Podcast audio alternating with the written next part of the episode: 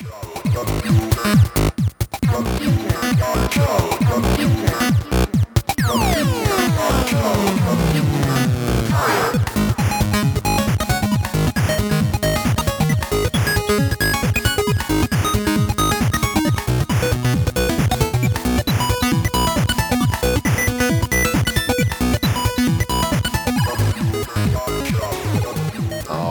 live from beautiful downtown Southern Maryland, it's time for Gears of Resistance episode number 86 for the 3rd of September 2018. I'm Mike, and we're getting steamy and nerdy and all that.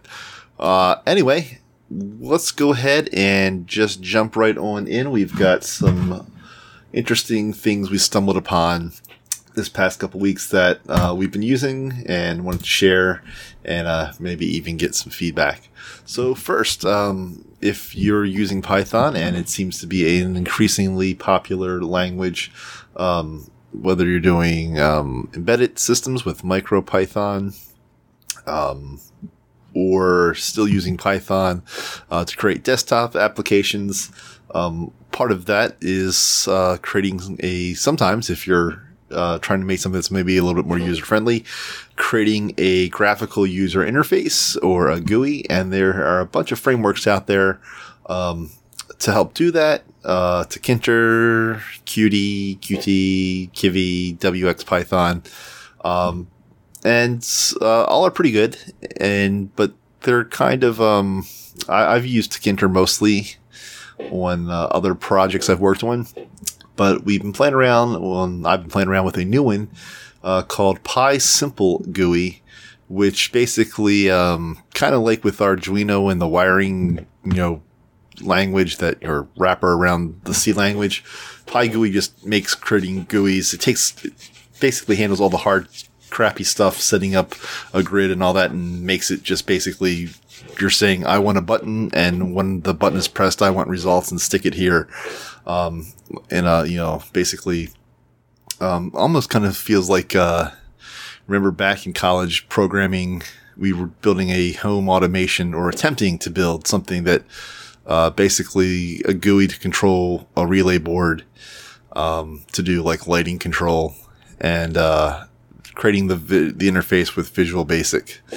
So uh, anyway, um, playing around with it, don't have a huge uh, experience, but I will say that the um, the amount of code between creating um, a user interface with Tkinter versus uh, what it takes to get the same basic layout with uh, um, PySimple GUI uh, is night and day. So check that out. We'll put a link in the show notes, and uh, you can check that out.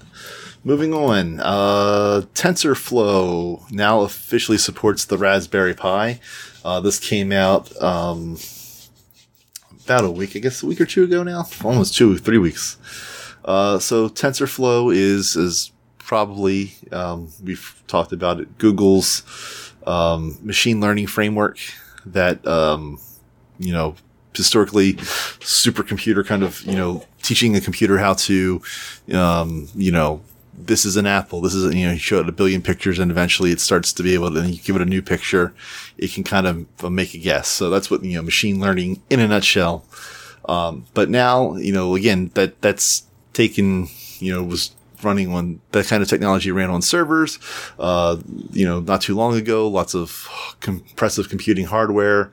Um, and now, um, TensorFlow uh, can be ran on the $35 Raspberry Pi and it's uh you can grab the you can grab it for free. So um they um basically you can go ahead and it's not a you don't need a, a different distribution. There's no like uh, TensorFlow Raspbian distro. You can just take your your standard Raspbian and uh, use um, uh, if you've got Python installed, you can use the pip package system and just go ahead and install it. And we'll put show notes to where you can go grab it all. But um, it's kind of impressive to think that, you know, basically a $35 computer, uh, webcam, if you're going to do some sort of like, you know, visual learning, um, and basically now free, free software, you can have, um, what not too long ago, probably, you know, the research in behind it is, you know, sunk millions and millions and millions of dollars.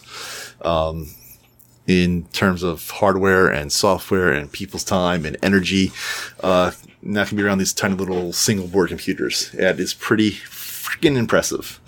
Um, uh, let's go on to so another thing we're talking about things we've actually been trying to figure out here is uh, up until very recently I kept a inventory of all my electronic components that uh, sit on the wall resistors capacitors little sensors anything I've bought over the years and you use a few of them and then you put them away and then when you get a new project comes along um, try to basically make sure, you know, do I have already these parts before I go off and order again? And obviously that's what inventories do.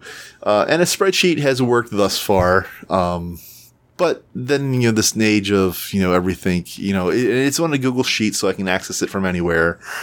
Um, but it's just, a, it's a spreadsheet. There's nothing, no magic to it. And so now I've been kind of, um, you know, thinking that there's obviously this is 2018. There's got to be other nerds out there that have similar interests.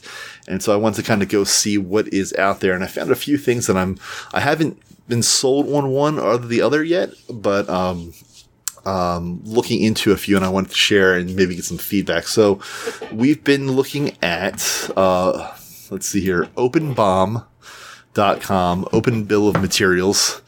Um, it's basically a way to create your bill of materials and a parts catalog, and it's it's more than just electronics. So they're they are definitely built to being, um, which is the pros and um, which I think for if you're if you're doing just electronics, maybe you see it as a negative. It's not you know tailored. It's kind of very open ended, very customizable.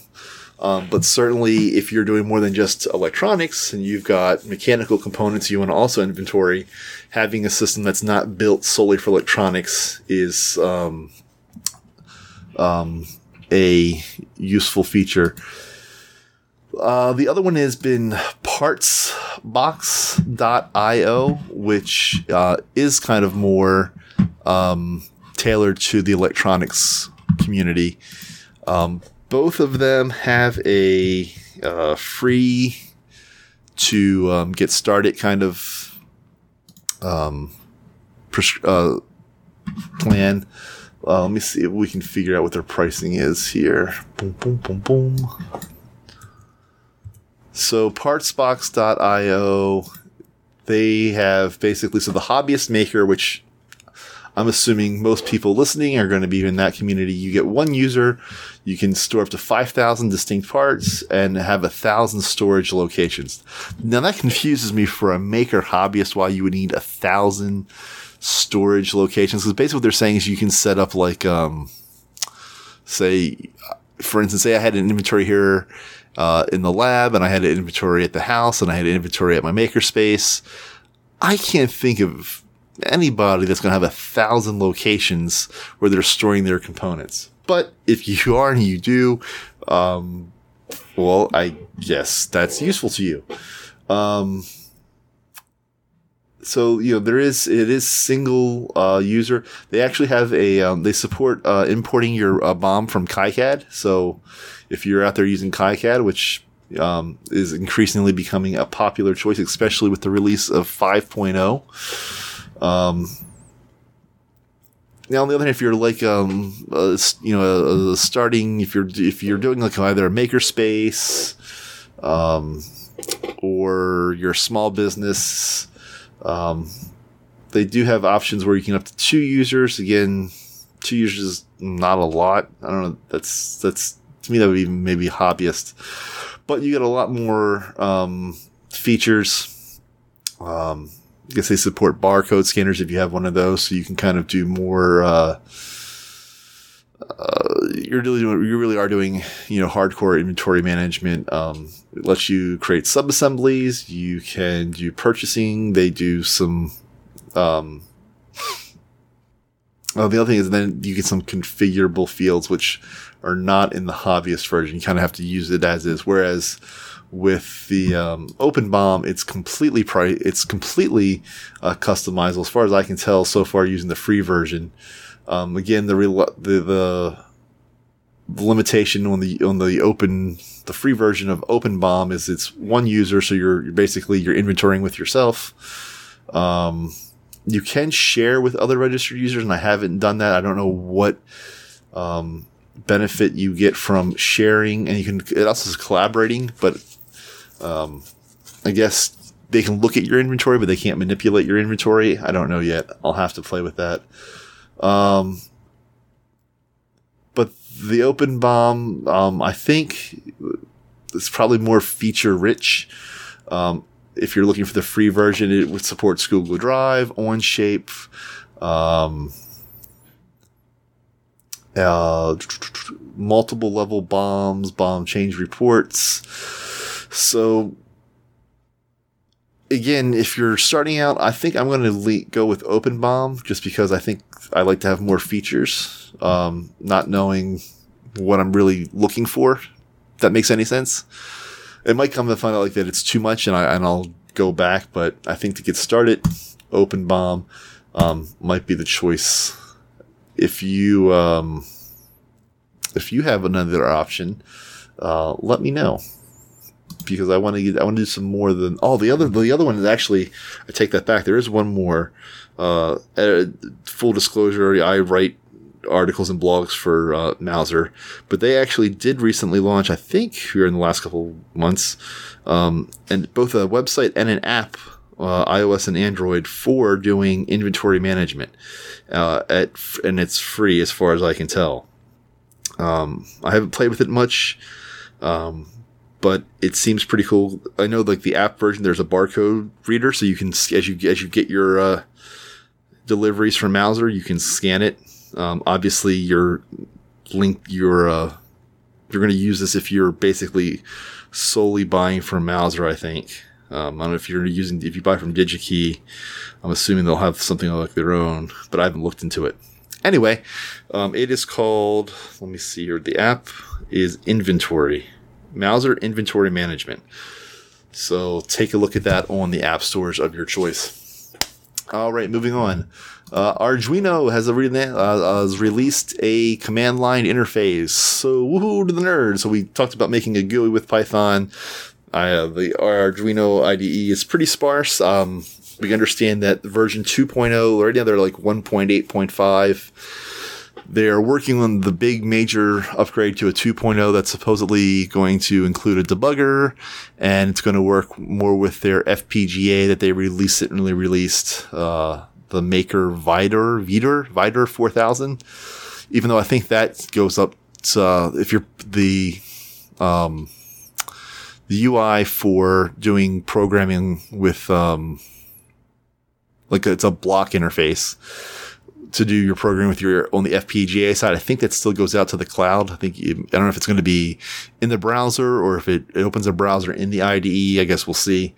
But um, the cool thing is, um, if you're so inclined you want to do stuff from the command lines and not with the IDE, uh, you will now have that option. Um, they have it up on their GitHub page, so github.com slash Arduino, and look for Arduino-CLI. You're going to basically, you're going to take that, unzip it, dump it into your Arduino directory. Um, and I've been running it uh, on a Windows machine, run it, um, you open, the, you open your command prompt uh, as administrator. I don't know if you need to do that. Um, but then you can sit there and um, do basically you can make builds, you can push it to your your Arduino. You can do it all from the command line. And the cool thing is, they say in their article that announcing the launch is basically um, this the command line is going to become the way that their IDE communicates. So they're going to rip out what they use today to program and communicate with the Arduino hardware, and they're going to replace it with command, the CLI. So, from your perspective, as if you still want to use the IDE, the difference is going to be what happens under the hood when you press that build button. Um, it's now going to go through this basically the, the, the command line interface is replacing that. The cool thing about that is they say basically because the command line interface is that it's free and open. Um, anybody you can now create basically your own IDE. You can leverage the command line interface to write your own IDE or people like, you know, uh, Atom or Microsoft Visual uh, Code um, should be able to make it easier for them to uh, support Arduino from third party IDEs or, or, development packages. So that's pretty cool. Um, I think they're up to version 2.1. If you look at the article announcing the release, they only have the link to the 1.0 release, and I think as of the time of this recording, they're up to alpha release like 2.1. So definitely hit up the GitHub page and get the latest. All right, uh, let's keep going. We're doing like really good on time. We're gonna like this is gonna be the opposite of last week. I think last time we were almost an hour. This time we're gonna be like less than 20 minutes, maybe, which I think people prefer. Um, especially if it's just me. If I can get someone on here to talk, maybe it's longer, but when it's just me, boring as hell. All right, so from motherboard, um, hackers can edit body cam footage without anyone noticing. So there is a pretty cool uh, article, I guess. Um, obviously, a couple weeks ago, there was DEF CON and Black Hat out in Vegas. Um, people showing off their latest research. Um, and, um, you know, surprisingly, unsurprisingly, because um, I see both sides. I see the security side, and I see the the the develop, you know the you know the people that make hardware. Um, you know, one on one hand being someone that if you're building electro- embedded electronics, you're you're looking to meet a cost. You've got a you've got a you got a time to market. You've got um, a thousand things you're worrying about. Uh, obviously, increasingly security is becoming a concern, but still, uh, at the end of the day, sometimes you you you know don't always make uh, the best decisions in that case because you've got to you've got to get to market. Uh, on the flip side, as a security researcher, you kind of know that you know all bad guys only are looking for that one thing, and the easier we make it on them, um, the easier we make it on them, and we don't want to do that. So anyway, it goes when it, there's a good talk. It goes through. Um, this uh, researcher's name is Josh Mitchell. He's a cybersecurity consultant at I'm not even going to pronounce it NUIX Nuix. Um, and he goes through, he, he, five different vendors he looked at, and basically, um, some of it was you had to require access, physical access to the device. Others is if you could uh, compromise the machine that you hook it up back up to, uh, when you download the footage, that could be uh, an attack surface. Um, he, he basically, and then he also talks about like all the, the issues with Wi-Fi in general, where um, and from being able to track the, a police officer using the MAC address to using long range antennas to some of the some of the um, webcam or the police cams they had. Uh, you you know it's a it's it is you know conceivably a feature to live stream, but you probably don't want just anyone with um, uh, being able to pick that up, and certainly the editing of data um, as well. So anyway, it's an interesting article. Um, you know, it's a cat and mouse game. Uh, security researchers, I think, do a good service because, you know, you don't have limited resources. Um, and anytime you can kind of crowdsource people to help, you know, yeah, it sucks for the first generation or the generation of products you have right out now, but your next generation products will hopefully be more secure. Take it as a good thing. Uh, moving on. Um, so f- here's the thing uh, fax machines. Surprisingly or unsurprisingly to me actually uh, lots of organizations still use fax machines where you know where you punch in a phone number and you hear the that wonderful uh, sound that most of us stopped hearing in the mid 90s late 90s early 2000s when we switched over from dial-up modems to either dsl lines or to uh, to cable modems.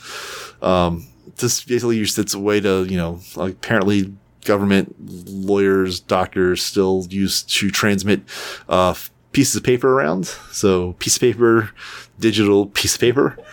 Um, and how in a lot of organizations, um, you know, these are becoming multi, fax machines are now part of a multi-function. Well, they have been for a while, but, um, the point is that on one hand, you've got the dial-in line coming in, and then usually because people use it as their printer, it's connected to your network, your internal network. and uh, basically there were some researchers that showed how basically uh, they're saying quote unquote booby trapped image data sent by a fax and then let uh, hackers sneak into the corporate re- into corporate networks. So apparently, um, there is certain images, certain ways that you can, if you fax in a certain image, um, you can bypass or exploit fax machines to gain access to your uh, your internal networks, which is um, very interesting and scary because, as probably most people, even if you're not a, a tech savvy person, you know that freaking fax machines have like security is not a was never a, thought. Um, and certainly, I don't think most people was writing new code for fax. So, you know, you're, you're dealing with, with software that was written, probably forgotten about since the 80s, maybe early 90s, if you're lucky. So, anyway, um, hopefully that'll herald uh, nothing else. It's crap. It's a crap technology. The visual, it looks like crap. The results are crap. So hopefully this will help kill fax machines once and for all. And last but not least, it wouldn't be an episode of the Gears of Resistance if we didn't talk about the wonderful world of Internet of Things. Um, I unabashedly someone who believes that it is the future, whether we like it or not.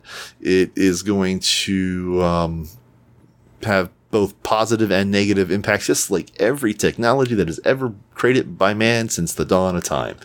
Uh, and eventually, though, it will become de facto, and you won't even think about it. Um, so, if you, I think last time we talked about uh, you know, there was. Uh, we had, we had basically uh, they we detected that the Russian hackers had gotten to uh, parts of the energy grid, the electric grid, and basically were were capable. They didn't do it, but they had the ability. They were at the screen basically, where they could have quote unquote virtually flipped a, a, a switch and brought down um, a power grid. Right. So, you know, and probably likely we're in their grid and we're probably doing this whole dance of mutually assured destruction is what's keeping uh, either side from being preemptive. That's my speculation. I have no no no real knowledge, but that just it seems like that's probably what's going on. So anyway, this we talk about you know attacking the um, supply side, you know, attack the power grid, but there's also this very interesting article that comes from Wired, uh, another group of researchers. Um, this is Usenix Security Conference. So I guess, you know, if you didn't make it to, uh, to DEF CON or Black Hat, you could have gone to Princeton and gone to this Usenix security conference. Or maybe it was after them. I don't know. Uh, but there was research presented there where it says, hey, why attack the power grid? That's where, you know, everyone's got a lot of time, money. There's a lot of research being done. Um, there's a lot of, there's already a lot of um, security in place, especially on the power grid and utilities. You know, even though they have been successful, there's still there's a lot of eyes on target. Whereas, uh, what if you attack the uh, demand side? So that's research basically saying, hey, um, let's attack, let's build a botnet out of all these Internet of Things devices and and basically crank up the demand, turn the air conditioners way up, turn the uh, if it's in the summer, or crank up the heating in the winter. Um, uh, or water heaters. The other one's are those water heaters crank up the demand, you know, crank up the temperature, um, burn more energy. The idea is the power grid is a is a balancing act, right? Basically, the the we always we always try to keep supply and equal with demand, so that there's always just enough power being generated that is being consumed, uh, and we're talking that's down to like you know the five second, like we're monitoring every couple seconds to make that that you know, and we're turning things, spinning things up, spinning things down, um, to get that perfect well, if all of a sudden, and, and a lot of times the gr- increases in demand is gradual. So there's enough time to basically crank up, um, you know, whatever, whatever, wherever part of the country you are, whatever you're, however you generate electricity, there's usually time to spin up more supply to meet the demand. But what they're talking here is, well, if you just all of a sudden go basically zero to 60 all at once, huge amount of demand uh, and not enough time to spin up to meet that, you could bring down the grid. Um, so that's interesting, and it'll be curious to see, um, you know, the Internet of Things is, has got, yes, no, no doubt has a lot of maturing to do in terms of security, a lot of lessons learned.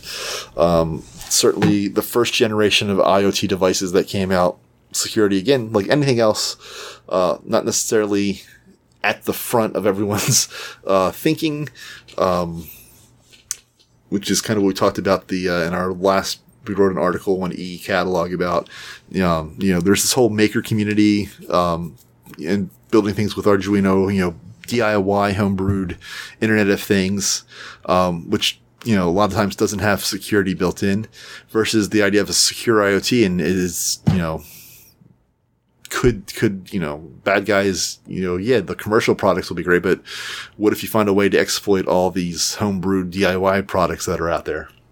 Anyway food for thought and that will wrap it up for uh, this week um, as always, head over to gearsofresistance.com to check out all our backlog of stuff. We're uh, slowly getting back in the groove here.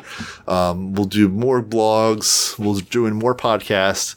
Next, we'll try to get back is to create more videos, uh, how tos. When I actually have some projects I can actually uh, show and record, um, or if I find some time to do some personal pet projects, which just the time has not been there as of recent but we'll work on that.